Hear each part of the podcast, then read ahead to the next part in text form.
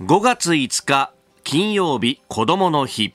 今日の天気は晴れのち曇り。ニッポン放送飯田浩司の OK Cozy up。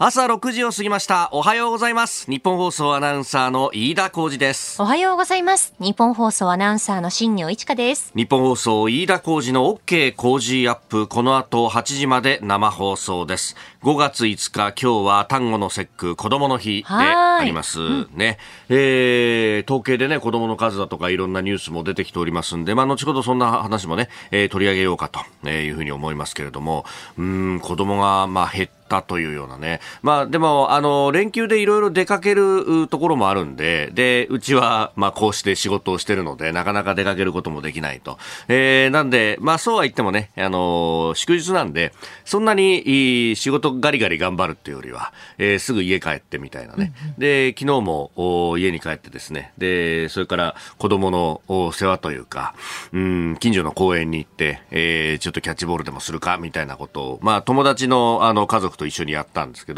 やっぱりいつもよりもちょっと子供の数少ないよね、みたいな話をね、あの、お父さん同士でしてました。うん、まあ、こう、祝日で、で、しかも、まあ別のね、あの、パパ友と、この間、えー、先週末ぐらいに話してたのは、あのー来週いよいよ実家に帰るんですみたいな話をしていて、うん、だからもうコロナがいろいろあったから4年ぶりぐらいにね、えー、帰ってるよなんていう、まああの、それがあるんで、えー、新幹線のね、えー、改札なんかは大混雑をしているという、ね、本当に改札通るまでまた大変だったとかね、いろいろ聞きますよね。そうそう。ね、うん、まあだからその分あの都心とか、まあこの首都圏近郊の公園はちょっと空いてるのかなという感じもありますけれども、そうなんですよ。あの、子供があ少年野球をやっていて、まあその、おコーチを今年から手伝ってるよなんて話をすると、いろいろですね、諸先輩方からメールをいただいたりなんかもしまして、えー、こちら、あ勝則さん、えー、川崎市、川崎区の方ですね、えー、飯田アナ少年野球のコーチをしているということですが、私も以前、息子の少年野球にコーチ、審判などどっぷりと使っていました。えー、現在息子は高校生になりまして、甲子園を目指していますが、少年野球のように何かと関われなくなり、大変だった少年野球の時代が実は楽しかったんだなと時折思うことがあります。うん、なので、飯田さんもどっぷり首まで少年野球に使って、えー、審判も主審をやって、ご子息と共に、えー、関われる姿を今楽しんでくださいね、といただきました。ありがとうございます。ありがとうございます。これね、本当あの諸先輩から激しく言われるというか、あの、ここのところね、えー、高知で飲んだりとかっていうのがあったんですけど、うん、そこでもね、井田さんね、と、こうして子供と一緒に野球ができるなんていうのはね、おこの時期だけなんですよ。今だけだと。そう。もうね、もうものすごい諸先輩方などから力説をされて、えー、今だけなんですよと、これが中学、高校になって部活に入ってごらんなさいと、うんうん、でも体力もね、ついてきて、で一方でこっちはどんどんと衰えていくんだと、もう絶対ついていけなくなりますからと。あそそう。だもうこの時期だけなんだから、この時期ね、親が楽しんだ方がいいんですよ、みたいな話をね、うん、されて、ああ、なるほどなと思ったんですけど、やっぱり諸先輩方みんなそう思うのね、とね。えー、そうですか。息子さん現在高校生、神奈川県。あの、ちょうど春季大会がね、えー、やる最中で、そう、昨日もその野球のパパ友の話してて、いや、あのー、高校生のね、あの、すごいプレーとかをこう見せてやろうと。で、なんかあの横浜スタジアムで春季大会があるから、今日ね、えー、朝から行くかなんて話をしてたんだけど、はい、でも昨日は結構夜まで飲んでたんで一緒に、果たしていけるかどうかっていうのがね、怪しいところだなと。でもね、やっぱりそういうこうね、えー、プレーを見てたりとか、まあ、あのーそうすると、お野球の中継だとこう見られない、えー、カバープレーだとかそう、ね,、いうのをこう見せるっていうのは大事だよねみたいな話を。ベンチの中でどういうね声のかけ方をしてるかとか、ね、そうそうそうそう、う。ん、だ内野ゴロがねこう出た時にあのボールに注目するけど実は後ろでキャッチャーがファーストの方向に走ってってカバーしてるんだよとかライトがこうファーストの後ろの方までカバーしに来てるんだよとかね。そういうこう結構だからさ野球って走るスポーツなんだよなみたいな話をしていてそうですよね。そうそうそうそうそう、うん、よくねあの守ってない時は別に走る必要ないじゃんとか言うんだけど、結構走るからで走り込みとかをしなきゃなんないんだよね、みたいな。そうそう。なんか飲むとそんな話ばっかりするようになりましたね。え、どんぐらい飲んだんですか、昨日？いやいや、そんなに、そんなに、そんなにね。やっぱ翌日もこうやって仕事がありますんで。いや、でも思いましたよ。なんか今日タイトルコールの時、ちょっと鼻声っていうか、ちょっとガラッとしてるっていうか、なんていうか。大丈夫、大丈夫です。この後8時まで生放送ですから、いや危ないな。そうそうそう。たまにね、あの、7時過ぎになると顔が真っ赤になってきて、あれ、ふらふらしてんな、俺、みたいな、あれこれ回ってる時あるんですよね、放送中。あなたの声を届けますリスナーズオピニオン。この傾向 G アップはリスナーのあなた、コメンテーター、私、田新行アナウンサー、番組スタッフみんなで作り上げるニュース番組です。えぜひメールやツイッターでご参加ください。今朝のコメンテーターは元内閣官房副長官で慶応義塾大学教授の松井浩二さんです。えー、この後6時半過ぎからご登場。まずは新型コロナについて WHO 世界保健機関が、えー、緊急事態宣言解除検討へということ、解除検えー、解除ということになれば2020年1月以来ということになります、えー、そしてニュース7時またぎのゾーン6時50分過ぎからですが、えー、岸田総理アフリカ歴訪成果強調というニュース、えー、そして、えー、おはようニュースネットワークのゾーンではロシア大統領府へのドローン攻撃。そして、えー、子供の、ね、数人数についてもう今日各紙取り上げていますけれども42年連続で減少しまして最小の1435万人であったといういうことが出てきております。それから報道の自由度ランキングについてさらにスクープアップのゾーンでは、えー、先のうん統一地方選挙そして衆参の補欠選挙、えーまあ、その選挙結果野党の在り方等々考えていきたいと思います。ここが気になるのコーナーです。えー、スタジオ長官各紙が入ってまいりました。えー、今日の長官一面はというと、まあ、あロシアに対しての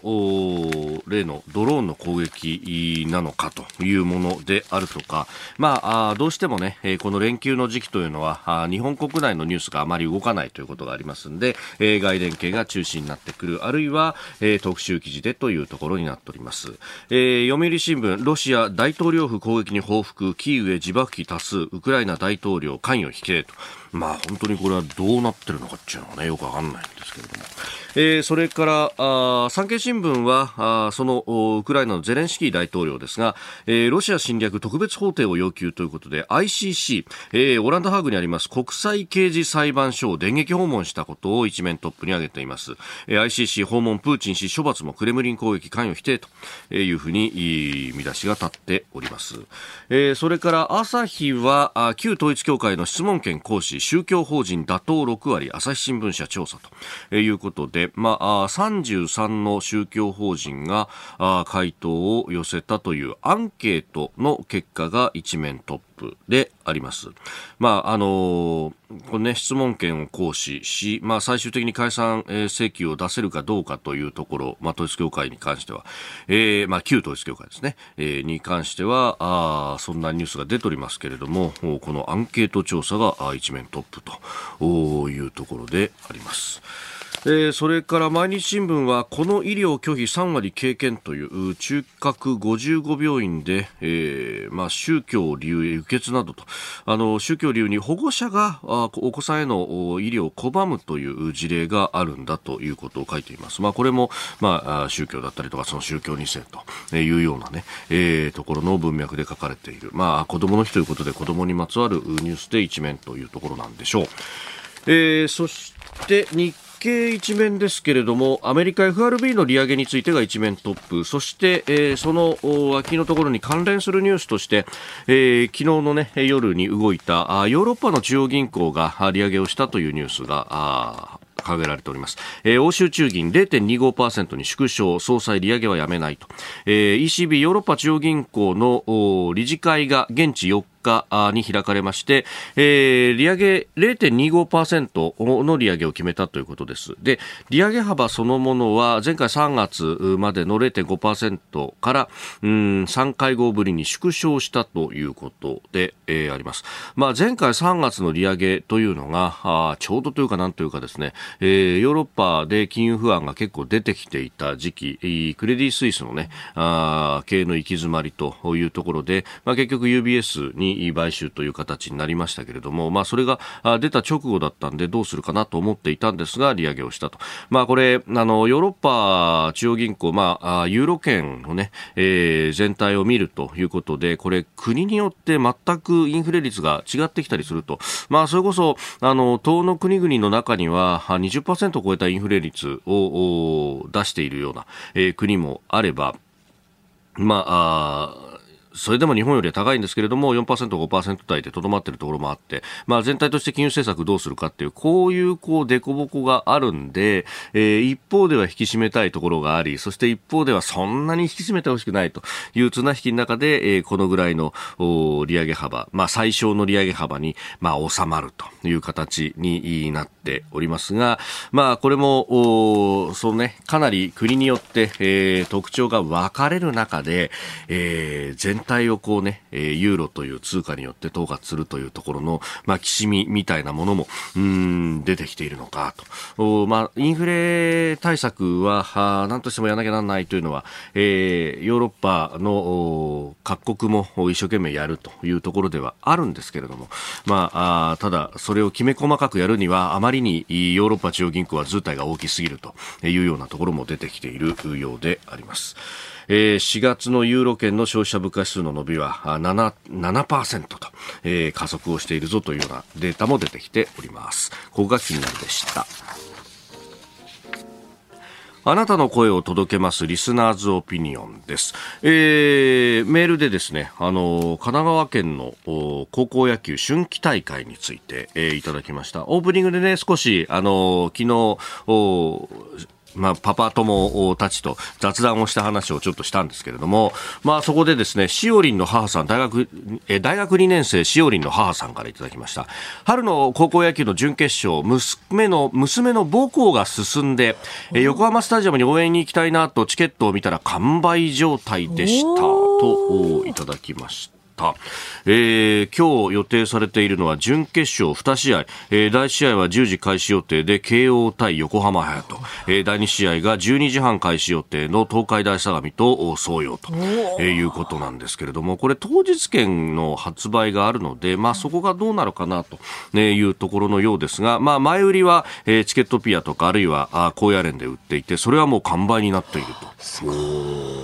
まあね、陽気もいいしね。外でのね、野球観戦もいいですよね。そう。まあ、むしろ暑いぐらいかもしれないそうですね。ね、うん、えー、お出かけになる方はちょっとね、あの、こまめに水分取ったりとか、そう、こういう時の方が熱中症になったりとかね。そうなんですよね。まだ体がね、うん、慣れてないですからね。そうだよね。うん、今日も最高気温が。え東京都心27度です。おお。も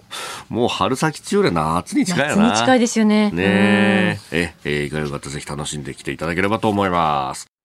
この時間からコメンテーターの方々ご登場となります。えー、今朝は元内閣官房副長官で慶應義塾大学教授松井浩二さんです。おはようございます。おはようございます。よろしくお願いします。ゴールデンウィークの真っ只中にありがとうございます。いや、お二方、皆さんスタッフの方こそ。いやいやいやいや連日。とんでもないとんでもない。お疲れ様です。お疲れ様です。たくさん超過勤務手当もらってください。そうですね、本当ね。今日もよろしくお願いします。さあ、行動制限のないゴールデンウィークは4年ぶり、本当ね、各地いろんな人出のニュースなんかが出てきておりますけれども、まあ、WHO 世界保健機関も新型コロナのね、えー、この感染拡大で2020年の1月から出している、えー、国際的に懸念される公衆衛生上の緊急事態、まあ、いわゆる緊急事態宣言を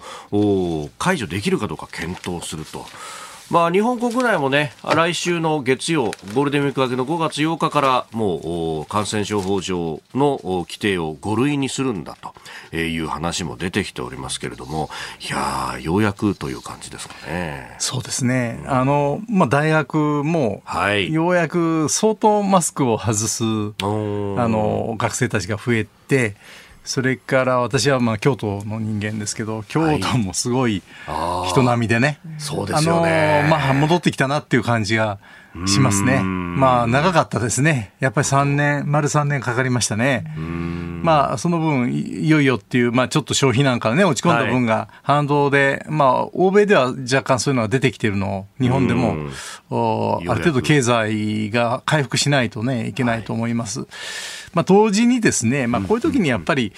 これまでのね、コロナで多額のはい、財政支援をしてきたね、うん、このあたりがどういう効果があったのかとかね、えー、今後、どんな感染症が起こったときにどういう対応が必要なのか、例えばいろんな情報システムの問題とかね、はい、いろいろ反省点もあるんでね、まあ、こういう時にしっかり検討はしてほしいけれど、まあ、一個人としてはようやくっていう感じで、でね、まあ、少しはメリハリがないとね、あの国民生活持ちませんからね、えー、そういう意味ではまあ良かったな良かった、まあ、他方でまだね、はい、あの私の友人なんかでも、この前、あの数日前、あの発熱した同年代のの人もいるんでね、まあ、それはあの油断はできないし、ちゃんとこういう時に医療のシステムをね、しっかりもう一回検証してね、あの対応はできるように、まあ、次の変異型に対応できるようにした方がいいですよね。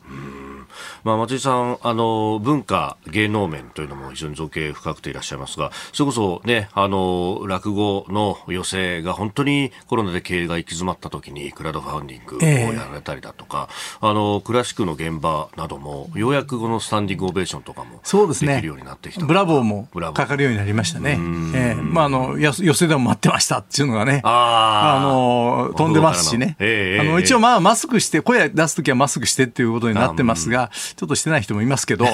まあまあ、あの、多少のことはね、はい、あの目くじら立てるんじゃなくて、えー、少しは、あの、ゆ緩んで楽しんだ方がいい局面かもしれませんけど。はい、いやこういうことがね、なんか不要不急だと言われて、えー、何か、いや、本当に、ね、不謹慎だっていうような、ね、いや、本当にそうですよ。あの、飲食店とか本当に泣いてたし、うん、まあ、随分申し訳ないけれど、うん、名店と言われるところがね、はい、もう、あと展望がないからって、いくら、あの、無利子、無担保の融資があったってね、はい、だって返すのは、だって自分の子供たち、孫たちの世代返すのに、そんな後継ぎもいないしって、やめちゃうとこもずいぶんあったんで、でね、結構やっぱりコロナが残したあの傷跡って大きいと思いますよ。あの千葉のね、熊谷知事などが、あのネット上で指摘されてますけれども、結局このこう政治と感染症の専門家の人たちのコミュニケーションだとか、政策の決定とかってどうだったんだろうねと、ちょっとあの振りすぎていた部分ってなかったかと。いや、それはそうですよ、あの熊谷さんなんか最もね、はい、あの健全な判断してたと思いますけどね、うん、やっぱり一時はすごいこう神経質になってる人におもねるというような判断をね、はい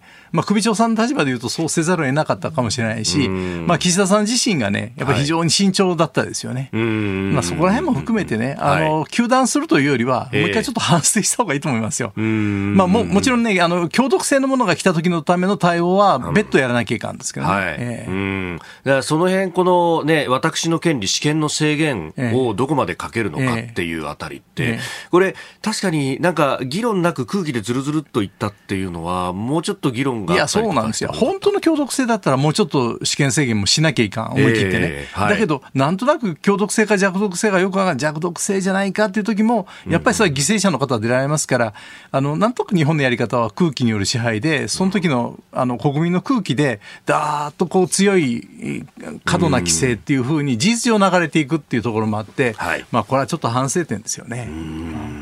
まあ、そこは本当政治だけじゃなくてメディアも含めてってことになるでしょうけれども、えーまあ、あの政治のあり方後ほどねまたお話しいただこうと思っております、はい、えー、松井さんには今日も8時までお付き合いいただきます。よろしくお願いします。番組スタートから5年初のイベント開催決定。飯田浩二の OK 工事アップ。激論有楽町サミット in 東京国際フォーラム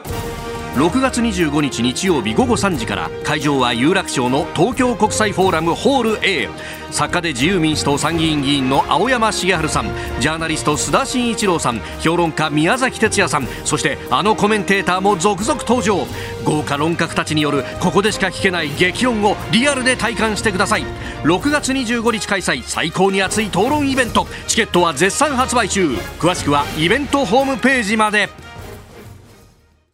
あなたと一緒にニュースを考える飯田浩二の OK 工事アップ。コメンテーターの方々と7時をまたいでニュースを掘り下げてまいります。えー、今朝は元内閣官房副長官で慶応義塾大学教授松井浩二さんです。引き続きよろしくお願いします。よろしくお願いします。さあ、まず株と為替の値動きをお伝えしておきます。現地4日のニューヨーク株式市場ダウ平均株価は前の日と比べ286ドル50セント安い3万3127ドル74セントで取引を終えました。ハイテク銘柄中心のナスダック総合指数は58.93ポイント下がって1万1966.40でした。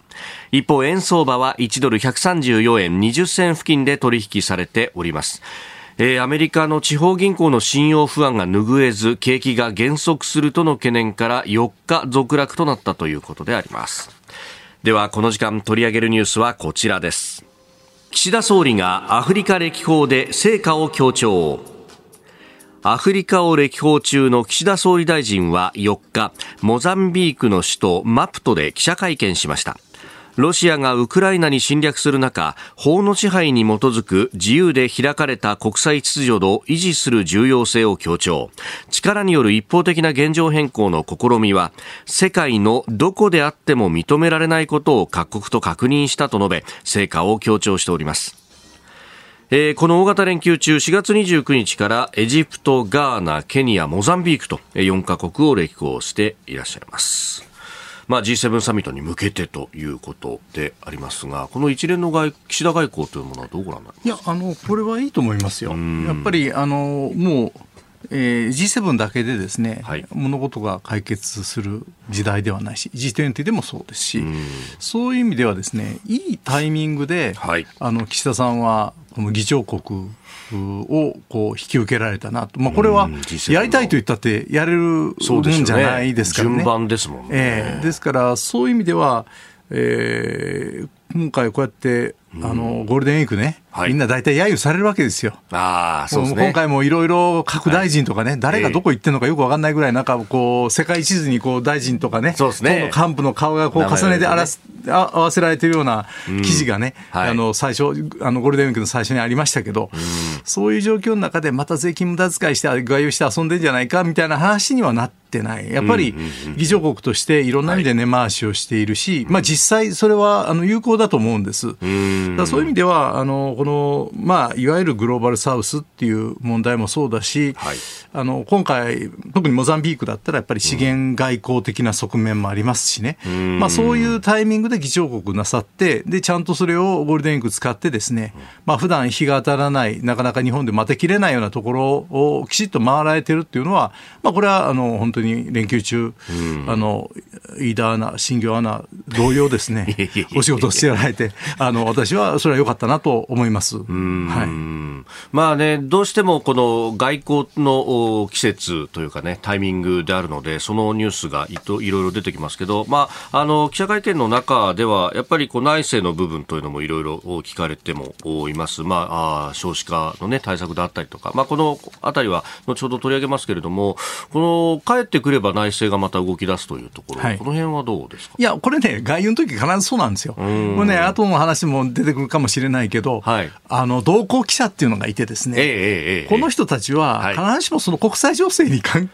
心がある人たちじゃないんですよね。官邸クラブとかにいて、はい、あるいはその各大臣の、えー、その記者会とかですね、はい、あるいはその平川と言われるような与党の番記者、例えば幹事長版とか、政調会長版とかいるわけですよ。その人はあのインドネシアに行こうがどこに行こうが、そこよりは国内政局で、で、幹事長どうなんですかと、ポスト岸田の動向どうなのかとか、解散どうなのかと、そういうことに非常に関心があるわけですよね。そうですね。それを聞きに来たいわけですよ。で、しばしばですね、外遊の時ってやっぱりちょっと気持ちがね、範囲になるのか緩むのか、はい、よくわかんないけど、失言があったりですね、ちょっと普段だと言わないようなことを言っちゃうんですよ。はい、なんでみんなそれないっていうこともあって、高い旅費使ってですね、各社とも派遣するわけですね。中には、お前ついてこないのか？なんつって圧力かけるような人もいる なんですよ。派閥担当なのにみたいな、ね、そうそうそう。え、あんたのとこ出さなくていいの？彼女？みたいな。なんで彼女かは別としてですね。そんなこともあってですね。でですからそういう意味では、あの外交もちろんそれぞれお仕事があってやられてますけど、はい、外交内政両面でですねこのゴールデンウィークと意外と政局が動いたりするんですよね。うん。確かにあの、ね、結構どこで海外なんか行った記者さんに聞くとそういう時の方がこう1対1とか少人数でご飯食べたりとかっていうのもやりやすくなるんだ、ね、いわゆる記者会見みたいなね、えー、よっぽどの日米首脳会談の大きいものがあればそれは記者会見もやりますけどそうじゃなければそんな記者会見とかプレスリリースとかね、あの共同記者会見みたいなことはやらないですから、うんはい、むしろそうやって同行記者団とのこう懇談、まあ、ご飯食べながらみたいなことがあの密になって、まあ、忙しいんだけれど、気分的にちょっと国内とは違う雰囲気になるんですね。まあ、それもこう含めて、このゴールデンウィークの外遊の時に、はい、まあ、どんな発言が出てくるかっては面白いところなんですね。まあ、意外と今回、あの、幹事長なんかは、はい、抑えめに発言しておられるんですけどね。そうですね。まあ、茂木幹事長は、ね、結構連日これニュースになってますけど、少子化の財源だったりとか、あるいは解散についてとかね、ええ、いつだって準備できてるよみたいな話を、まあ、だから抑えめだけど、そういう言い方をして、ちゃんと、うんうん、ニュースに乗るように、はい、しておられるし、うん、言ったからにはニュースにするぞみたいなところもね、あそうですね。あるわけですよ。各社も。各社もね。うんまあ、解散についてね、あの、総理のこの会見の中でも聞かれていて、今は考えていないと。はい今のところとか今はっていう結構ね、そういうのが頭につくと、んっていうふうにみんな思っちゃう。だからね、させたい人とさせたくない人が、今ちょっといろいろせめぎ合いをしてる感じですよね。うん。あと、面白いのは、この韓国のね、はい、あの、シャトル外交のね、これもやっぱりユン政権に代わってですね、はい、従来だったらどうしても敵対しがちだった韓国との、ある種の連携が今復活してきてるっていうのは、まあ、岸田さんのご努力もあるだろうけど、まあ、ちょっと、も、うん、運もありますよね、正直言うとね。確かにこのタイミングで、まあ、今までのムン・ジェイン政権からユン・ソンニョル政権に変わって、ええ、でこっちもおだ確実に岸田外交の成果というふうになるわけじゃないですか、それはもう結果がすべてですからね、どんな努力したとか、相手がどうだっていうことは関係なく、まあ、だけど、こういういいじゃないですかね、こうやってあの炭火焼肉とね、はい、こっちはもうちょっと僕の、年賀亭大好きですけど、え、あのもうちょっと居酒屋とかね、行ってほしいなって。あの、あんなしゃもじみたいなロバタ焼きではなくてね。トランプさんとね、安倍さんがそこでやったってのありましたね。なんか、こう、岸田さんらしい、こういうところでね、意外と庶民の好感度って上がりますからね。お好み焼きとかですかね。それはあるかもしれませんね。ね えー、一旦お知らせ挟みまして、ニュース7時またぎ掘り下げてまいります。今朝のコメンテーターは元内閣官房副長官で慶應義塾大学教授松井浩二さんです。引き続きよろしくお願いします。よろしくお願いします。まあ岸田さんの外交の話を中心に七時またぎの前半お話をいただきましたけれどもやっぱこの大型連休で、えー、紙面がね、えー、特集記事だとかで埋まる中でここへ来て読売だとか朝日がこう岸田政権公みたいなああやってますね。ねコラムをいろいろ書いていて、どういう意思決定がされているんだとか、ね、えー、政策の進め方みたいなところを書いていますけれども、まあ、この岸田政権もね、もう発足してから間もなく2年になろうとすると。ですね。ね、この10月で2年になるというところですけれども、あの、松井さん全体をこうご覧になって、まあコロナ対策がね、主だったっていうところあるかもしれませんが、どうご覧になります？あのね、やっぱり最初は非常に慎重だったですよね、で僕はコロナの時とてもあの時々批判的なことも申し上げましたけど、ええやっぱり非常にこう過敏な世論におもねる。はいような、まあ、僕は世論に忖度しているようなところがあると思いましたが、まあ、だけどやっぱり外交面で今申し上げたような議長国であるとかですね、日韓関係がまあ雪解けということになってきたとか、やっぱり成果を上げてる、うん、あるいはその防衛費の問題、はい、あるいはその反撃能力の問題等々ですね、うん、その安倍政権がやり残した、あるいは安倍政権であればやっていたであろう、まあ、安倍・菅政権というべきかもしれない、うん、そういうところの最後の刈り取りみたいなのが、はい、岸田政権のところに回ってきている。ですから、これはやっぱり歴史的に見て、ですねあの意義のあることをいくつかやられてると思います、やっぱり防衛費、ある程度、今の状況でいうとね、はい、やらざるを得ないっていうところもあるし、うん、まあ、財政の問題どうするかとか、まあ、どこまでこれから岸田さんが本当にあのある程度腹据えてやられるかっていうのは要注意ですけれど、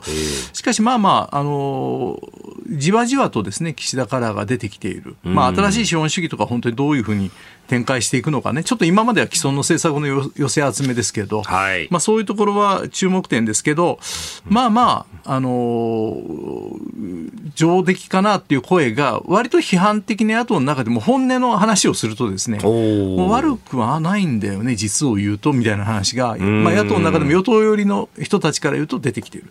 他方でやっぱりこう、本当の意味で、はい。あの世論を説得してですね厳しい判断も考えてもらうっていうようなことを努力をしてるかっていうとあのこれは物足りないっていう声がこれはあの結構ですね、元の安倍政権のあの中枢に近かったような人からですね、はい。えーえー、何やってんだと。で国民に語りかけてないじゃないかと、だから本当に情熱性でやってんのかっていう声が出てきてることは事実ですね。だから例えば、あの燃料油価格激変緩和の補助金ってあるんですけどね、はい。えー、あの兆円単位のお金を使ってるわけですよ。はい、これやっぱりね、本当にエネルギー政策を見てる人たちから言うと、うんやっぱ国民的に言うとこの物価高っていうのなんとかしなきゃいかんという気持ちはわかるけど、えー、ちょっとコロナでタガが外れちゃったんじゃないかと、これもう今も9月末までかな、はい、伸ばしてるけどずっと伸ばしてるわけですよ。こういうことにお金を使う兆円単位の年額ベースで兆円単位のお金を使うということが本当にいいのかどうかっていうようなことについてですねやっぱりあの厳しい声もあってこれは与党サイドの中にですね、はい、だからあの本来の宏池会の伝統ってどうなったんだろうっていう意見は結構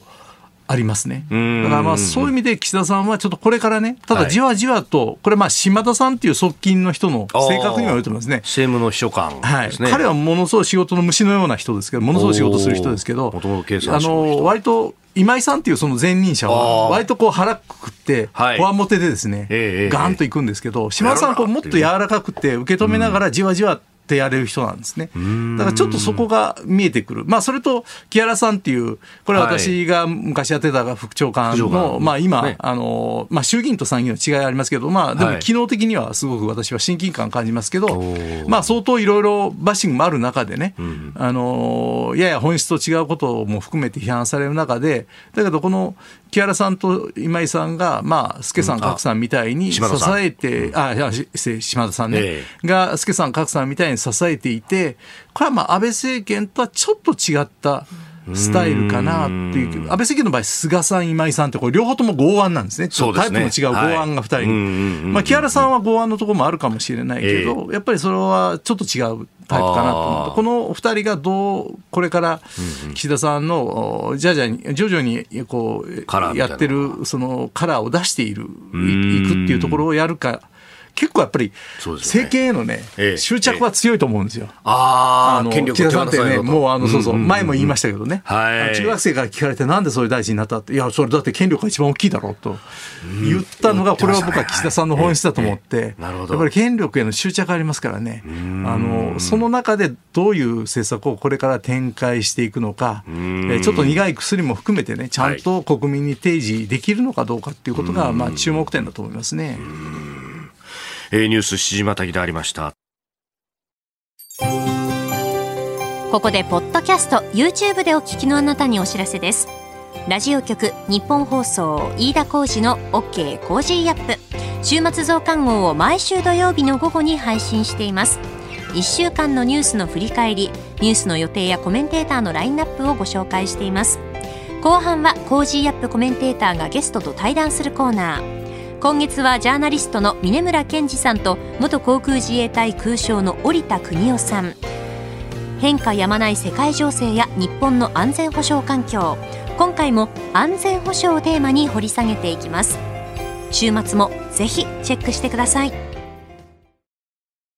おはようニュースネットワーク。取り上げるニュースはこちらです。ロシア大統領府へのドローン攻撃国内のパルチザンが実行かロシアが主張する大統領府へのウクライナによるドローン無人機攻撃について元ロシア国会議員のイリア・ポノマリョフ氏はロシア国内で抵抗運動を行う非正規の軍隊やゲリラいわゆるパルチザンが実行したとの見方を示しました。ポノマリョフ氏によりますとロシア国内のパルチザングループのメンバーは通常若者や学生都市の住人でおよそ40の都市でパルチザン活動が展開されているということです。まあこのね、えー、ドローン攻撃、まあ、攻撃だったのかどうなのかということも含めてですが、なかなか松井さん、まだいや、これはもう私はね、まあ、専門のあのコメンテーターの方がいらっしゃるから、ぜひ伺いたいぐらいですけどね。あのこうロシアによるね、はい、あの自作自演説が当初からあります、えーえー、でアメリカの戦争研究所でしたっけ、はい、なんかもそういう見解を示していることぐらいは知ってますけど、まあ、それはそれとして、まあ、確かにあるかもしれない、戦意鼓舞、はい、でね、えー、えー、むしろこれを機化として、はい、えー、こうウクライナに対する侵攻をさらに強めるという。だけれどしかしそれは同時に諸刃の刃でね、えー、そんなクレムリンのその防空体制ができてないのかっていうそうです、ね、そこがこんな脆弱でよかったのか大丈夫なのかっていううん、こう不安もその煽るわけでそうです、ね、そういう意味でそれがどうなのかな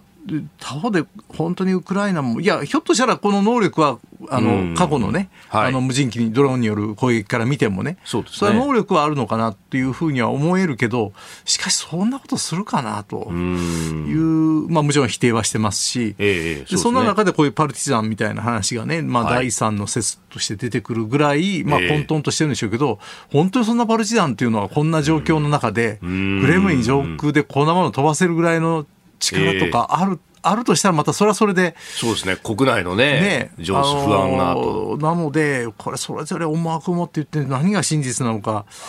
私にはその判断能力がないので、ぜひあの来週ぐらいにはいらっしゃるんでしょうか、うん、軍事安全保障の専門家の方。そうですね、まあ、その頃にはもう少し情報が出てきてる出てきてあいてほしいですけどね。うん。まあ本当このウクライナとね、あの、まあ、ロシアによるウクライナの侵略で、ウクライナの反転攻勢がいよいよ5月にはあるんじゃないかということも言われていて、で、このところは、あの、ウクライナのね、ゼレンスキー大統領がいろんなところに電撃訪問をしているそうですね。うん。まあ、このあたり国際世論へのアピールといういや、そうでしょう。うん、だからまあ、そういう意味でもね、はい、まあ、あんまりこのクレムリンにいきなりっていうふうには私は考えにくい、まあ、ゼレンスキーさん、大統領ご本人も否定されてますけれど、ような気はしますけど、まあ、しかし、なかなか長期戦になってきて大変ですね。あの、ここからいいつ反転攻勢があるのか、こうやって反転攻勢するぞ、するぞ、するぞと言い言うのは、まあ、これもまた心理戦なんでしょうね。いろんな意味で双方がどんな心理戦を仕掛けているのか。まあ、こういうことを、まあ、あの私のような非専門家から見たらね、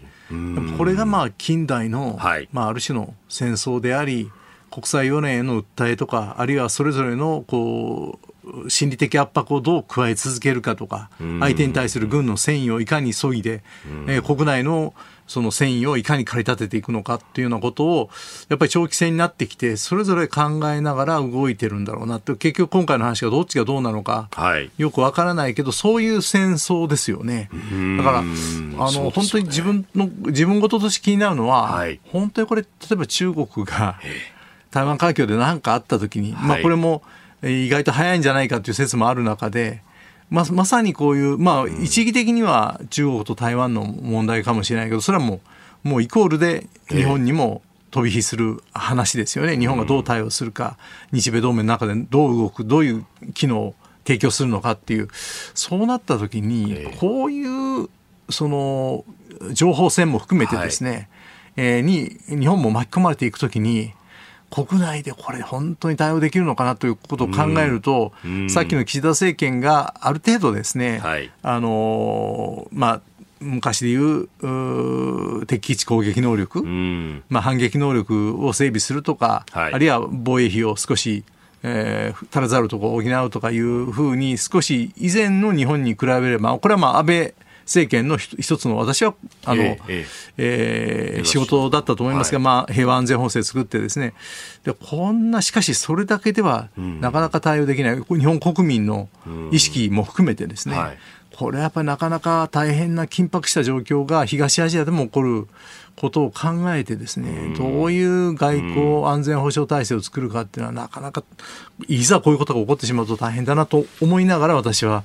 まあ、こういうニュースを聞いてますけれどね。まあ、この大型連休ね、えー、入り口の5月3日憲法記念日であって、で、そこで、まあ、あの、各社ね、えー、いろんな世論調査を行ったりもしていました。やっぱりこのウクライナの情勢とかを見ながら、えー、台湾のことなども頭に入れながら、じゃあ憲法をどうするっていう話も、おまあ、ね、調査によっていろんなことが出てきますけれども、なんかこのままじゃまずいんじゃないかみたいな、な漠然としたこう一致点みたいなものが見えてくるような気もしますけれども、ね、そうですね、まあ、憲法を、まあ、もう不満の大点という、まあ、今でも一部の人たちはそういう運動をね5月3日もなさってましたしそれはそれであの言論の自由がありますから尊重すべきですけれど、うん、しかしやっぱり不満の大点というよりやっぱりあのいざ災害が起こった時の、はい、その国会機能をね参議院の緊急集会だけで委ねていいのかって、まあ、私参議院議員でしたけどね、はい、それは参議院の緊急集会って本当に次元的なものですよ。うん、それはあの選挙やってる期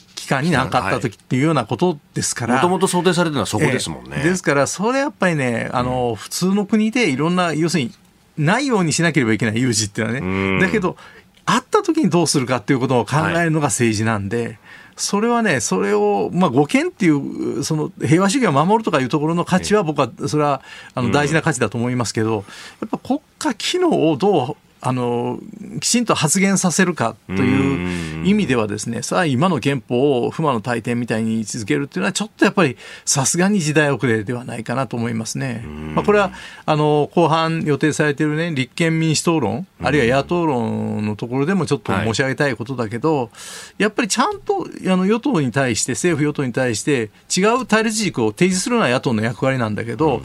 なんか昔のようなその護憲っていう一つの護憲っつったって憲法にはいろんな要素があるわけでね、はい、それを護憲守るかかあの会見かっていう軸はちょっとやっぱさすがに古いと思いますよ。うん、でもね、あの、会議に出ると議論が進んじゃうから。だからね、出ないんだとあんなこと言っちゃだめですよ。うん、やっぱりね、そ、そ、そのこと自体を、その塹壕戦みたいなことをやるべきだという、うん、何のための塹壕戦やるのかって話ですよ。はい時によっては塹壕戦大事だと思いますよ。えー、だけれど、それはやっぱりその価値を示さないから、残念ながら、その野党の一部はこう低迷してるわけですよ。まあ、それをまたこれでよくやったというようなね、人もいるんで、あ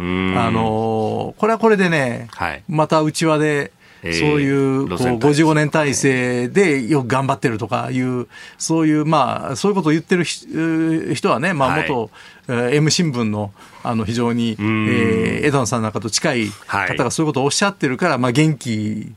つけちゃうのかもしれませんけど、まあ、それはそれで局面的には使いながらもうちょっと違う論点をですね我々はこういう点を大事にするっていうことを深掘りして国民に提起しないとねなかなか野党は支持を広げられないと思いますね。だから逆に言うと維新はそこは、はい、維新も僕はこれからねどんな価値をつけていくかということは身を切るだけではね、身を切ってじゃあどうすんのっていう、まあそれはだから徐々におっしゃってるんですよ実は維新はね。教育の話なんかずいぶん前から、あのむしろ先取りするの形で維新おっしゃってるからまあ関西で伸びてるっていうのは実は、まあそういう面があるからなんですね。関西では実際行政をやっていて、でそのまあどういうことになるんだって具体例が見えたりする。はい。あの例えば公共交通のね、はい、あの大阪メトロ、はい、の問題とかね。あるいはあのやっぱり橋本さんが手をつけたっていう意味では、あの関空の改革とかですね、はい、まあ、そういうのがね、あの大阪の人には見えてる、まあ、全国にはそれがまだ必ずしも行き渡ってないから、これはこれで維新はそれを全国展開して、全国的な政策でそれを打ち出していかないと、単に批判してるとか、あるいはあの是々非々で立憲民主党を叩いてるっていうだけのイメージではだめなんで、まあ、おそらく維新はそこを脱皮しようという意欲があって、今回伸びたんじゃないかなと思うんですよね、地方選挙でね。まあ、その辺がこの、まあ、自民党に批判的でも建設的な議論してほしいよねっていう人たちの、まあ、受け皿になりつつそうなんですよ。で岸田さんのいいところは、はい、あんまりこう他を批判されないでしょ。ああ、そうですね。ね。だからそこは、あの、安倍さんは時々こうカットになると、はい。国会でもファイティングポーズ取ってましたね。そういうとこあって、岸田さんはそこはこう、上手にいなしてるから、日本人はね、あんまり批判する人は好きじゃない。ああの昔はねあの全共闘世代の人たちはね何かあるとすぐ、ええ、あのクリティカルシンキングだと言ってねあの学生なんかにもねとにかく批判精神が大事だっていうふうに言ってきて、はい、だけどちょっとね最近の若者にはそれが受けないですね。うん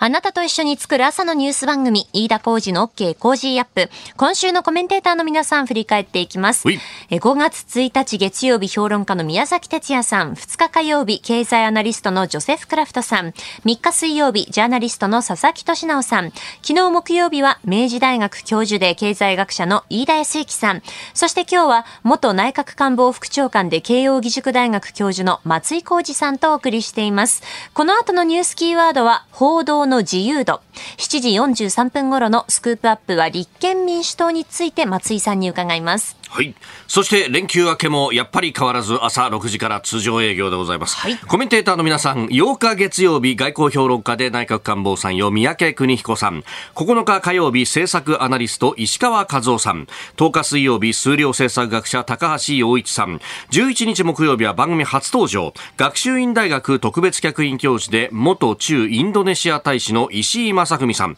そして12日金曜日はキャノングローバル戦略研究所主任研究員の峰村健二さんです。ポッドキャスト、YouTube、ラジコ、タイムフリーなどでもチェックをお願いいたします。続いて、教えてニュースキーワードです。報道の自由度、日本は68位。国際 NGO 国境なき記者団は3日今年の報道の自由度ランキングを発表しました。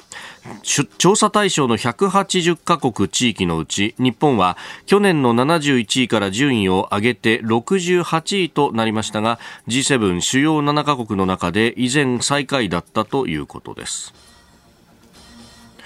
えー、というところで、まあ、このね、報道の自由度っていうもの大きく報じられたりもしますが、まあ、日本はあジャーナリストは政府に説明責任を負わせるという役割を十分に発揮できていないという批判があったということであります。うん、自由がないかっていうとそうかなというふうに思っちゃったりもしますが。自由がないというわけではないですよね、報道統制が行われているかっていうと、はい、そんなことはあんまりないですよね。あの皆無かどうかは分かりませんけど、えー、だけれどやっぱりこの記者クラブ制度、まあ、これは類似のものが他の国にないかと言われればそうでもないっていう話もあるんですけど、はい、なんとなくやっぱりこの同調圧力っていうか、まあ、お互いにとって便利な存在なんですよね。えー、例えば役所、私の役所の経験でいうと、そのプレスリリースを出してですね、で、こういう説明ですよっていうことを丁寧に教えるわけですね。レクチャーするんです、ね、レクチャーする。そうすると、それをまあ縦のものを横にするというふうにするとですね、記事になるわけです。で、多くの場合、その、そんなに記者さんとか社として、はい、あの、持論があるわけでなければ、それをこう、上手にこう、縦横組み替えるというので、はい、実を言うといろんな新聞社の記事が、それは例えば産経から朝日毎日まで違うと言いますが、はい、多くのそんなにあの、えー、例えば外交安全保障とかいうようなことでないものについて言うと、うん、割と8割方は、まあ、その似たような行政の発表資料をの上に乗ってちょっとこうニュアンスがついてるぐらい。うんうんのものが多くて、これは行政にとっても楽だし、あのちゃんと説明を国民に対してきちんと聞いてもらいたい、であのクラブとしても楽なんですね、はい、だから多くの場合そ、それにあの乗っかってしまうっていうところがあるわけです。であの記者会見ってありますよね、その記者クラブが主催するものなんですね。記者会見も、かつて民主党政権の時に、はい、まあ、鳩山内閣の時実は高かったんですね。高かったけど、はい、何が違うかっていうとですね、これは、えー、例えば、いわゆるフリージャーナリストを入れると、はい、そうするとですね、僕、いまだにあの光景は覚え忘れられませんけど、えー、ぶわーっとね、30人ぐらいの人が手を挙げたっていう、あの総理の会見総理の会見でね。でそれがまあ他の国でいうと普通の風景。なんです。で、その翻ってそれでやっぱり結局うまく政権がマネージできなかったわけですよね。別にその記者クラブの解放の問題が直接的に原因じゃないですよ。うんはい、何事につけこうシナリオを持ってきちんと統制するということができなかった、はい、でそれを見た安倍政権でやったことはですねかつての私が民あの自民党政権で経験してたよりも、うん、あの統制が強くなって総理の記者会見では基本的に事前に質問出すとこしか当てないという運用が行われてたんですよ。それはやっぱりボロが出ないですよ。はい、全部要するに基本的に事前に質問があるから答弁書があるわけですよ。はい、よく見ていただけば分かるんですけど安倍政権の時に安倍首相の答弁は結構それぞれあのプロンプター使ってますから、はい、必ずしも下は見てないんだけど、えー、読んでるんです。うんうんうん、あのずいぶんこう滑らかに、はい、あのきちんと答弁ができてるんです。うん、だこれはある種のうん、統制というべきか分かんないけど、コントロールですよね。あの、まあ、同じことか。同じことかもしれませんが、ええ、あの、英語と日本語の違いで、だけど非常に制御されてるわけですね。はい、あの、抑圧はしてはいないけれど、制御されている。え、で、これはやっぱり普通の国の、あの、あの首脳の記者会見とは全然違って、ほとんど自由な質疑応答がピックアップされなくて、次の公務がありますからって、全部質問取れてるものに対する答弁をして、で総理はすっと帰っていくと、まあ、ここら辺の問題をど。う捉えるかっていうことだと思います、日本の記者クラブ制度。えー、キーワード、報道の自由度についてでした。続いて、ここだけニューススクープアップです。この時間、最後のニュースを、スクープアップ補選全敗の立憲民主党について考える。4月23日に投開票が行われた衆参5つの補欠選挙、まあ、合わせて統一地方選も後半が行われましたが、えー、ここで、えー、衆参5つの補欠選挙では全て敗れてしまった立憲民主党、えー、今朝は民主党鳩山内閣時代に官房副長官も務められた松井浩二さんと一緒に、えー、立憲民主党について考えてまいります。まあ、これね、先ほどのおはようニュースネットワークのゾーンでも少しお話ありましたけれども、このまあ統一地方選なども含めて、えー、まずはどうご覧になりましたか？そうですね、あの統一選挙はね、はい、実を言うと、立憲民主党はそれなりに前線したと思いますね、はい、あのまあ、千葉と、えーえー、大分。で、えー、結構際どい勝負になりました。だから僕は思ってたよりは、当初思ってたよりは、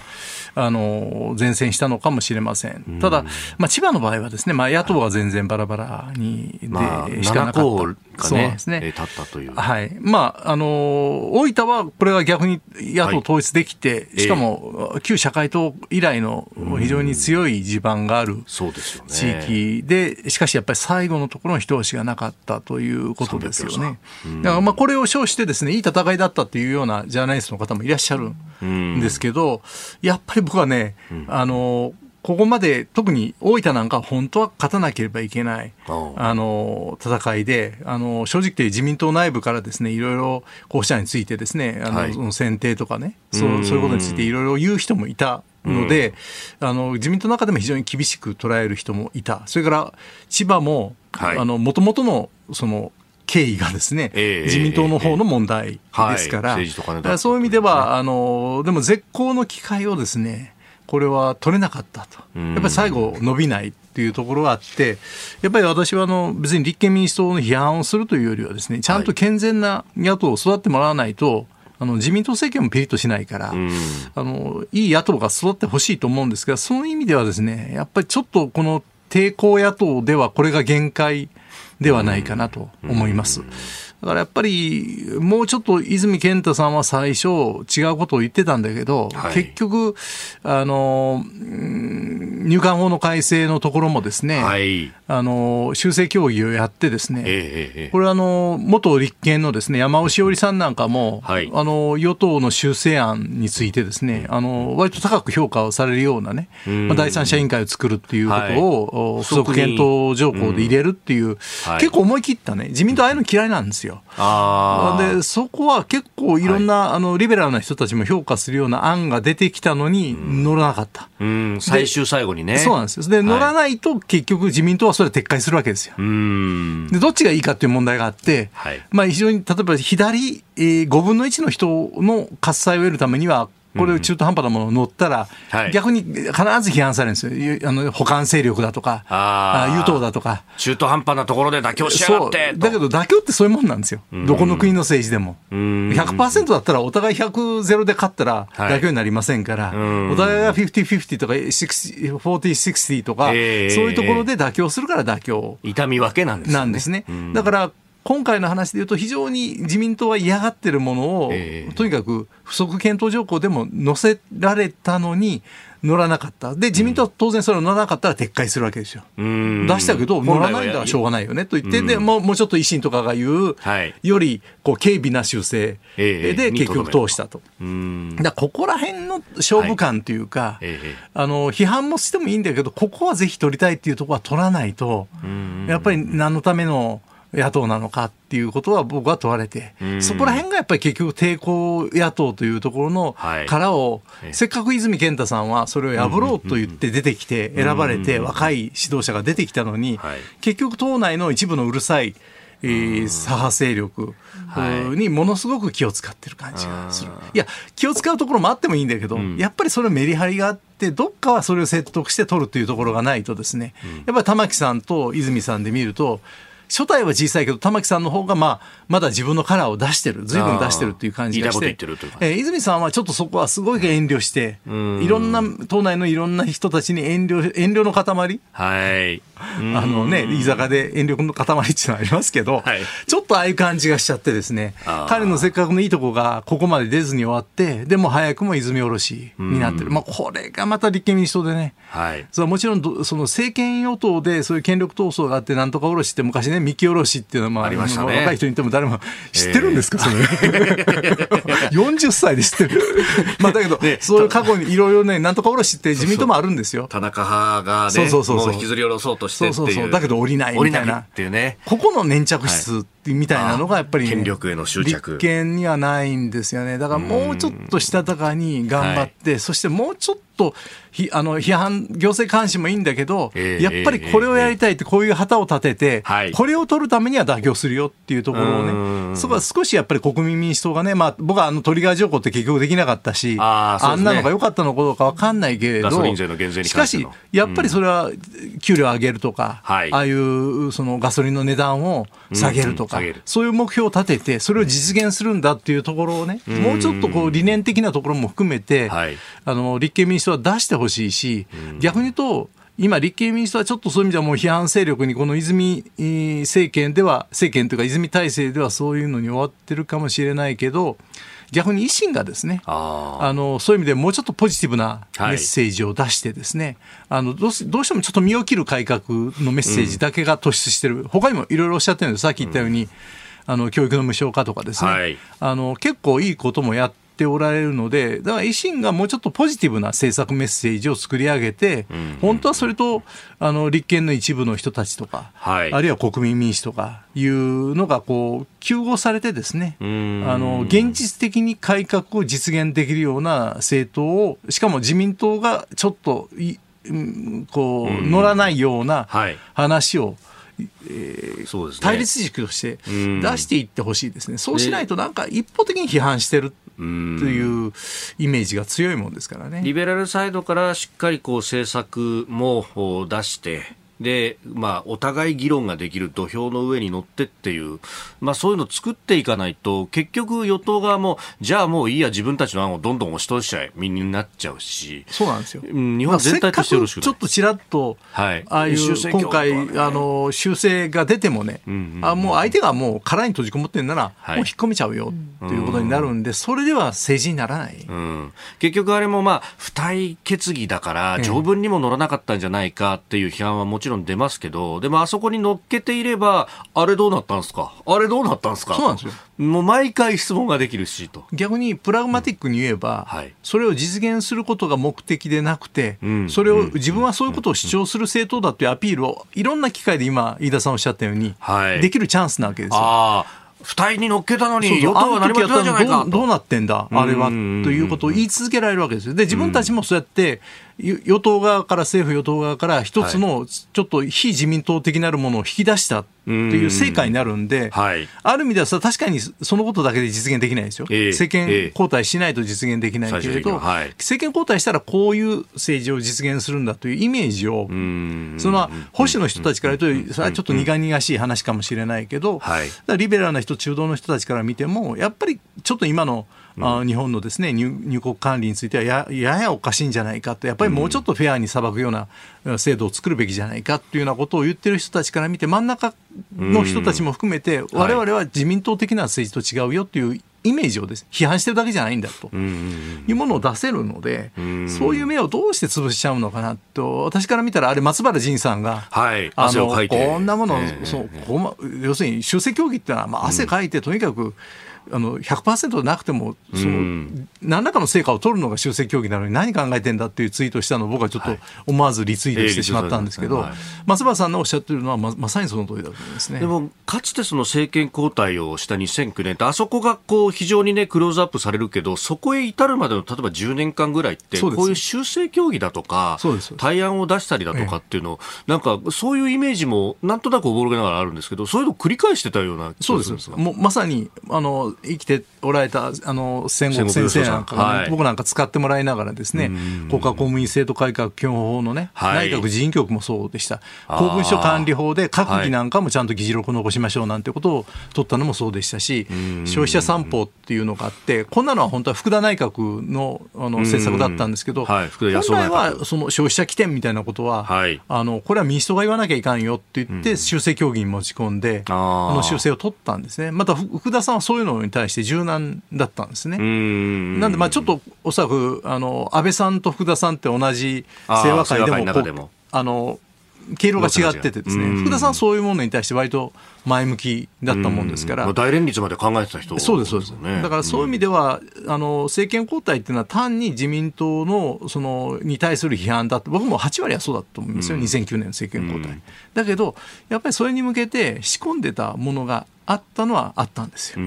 で、それはやっぱりそういうもの、そういうスタイルが、あの、国民の一部の人たちには分かっていたと思います。だから今はそういう仕込みがあまりにもなさすぎる。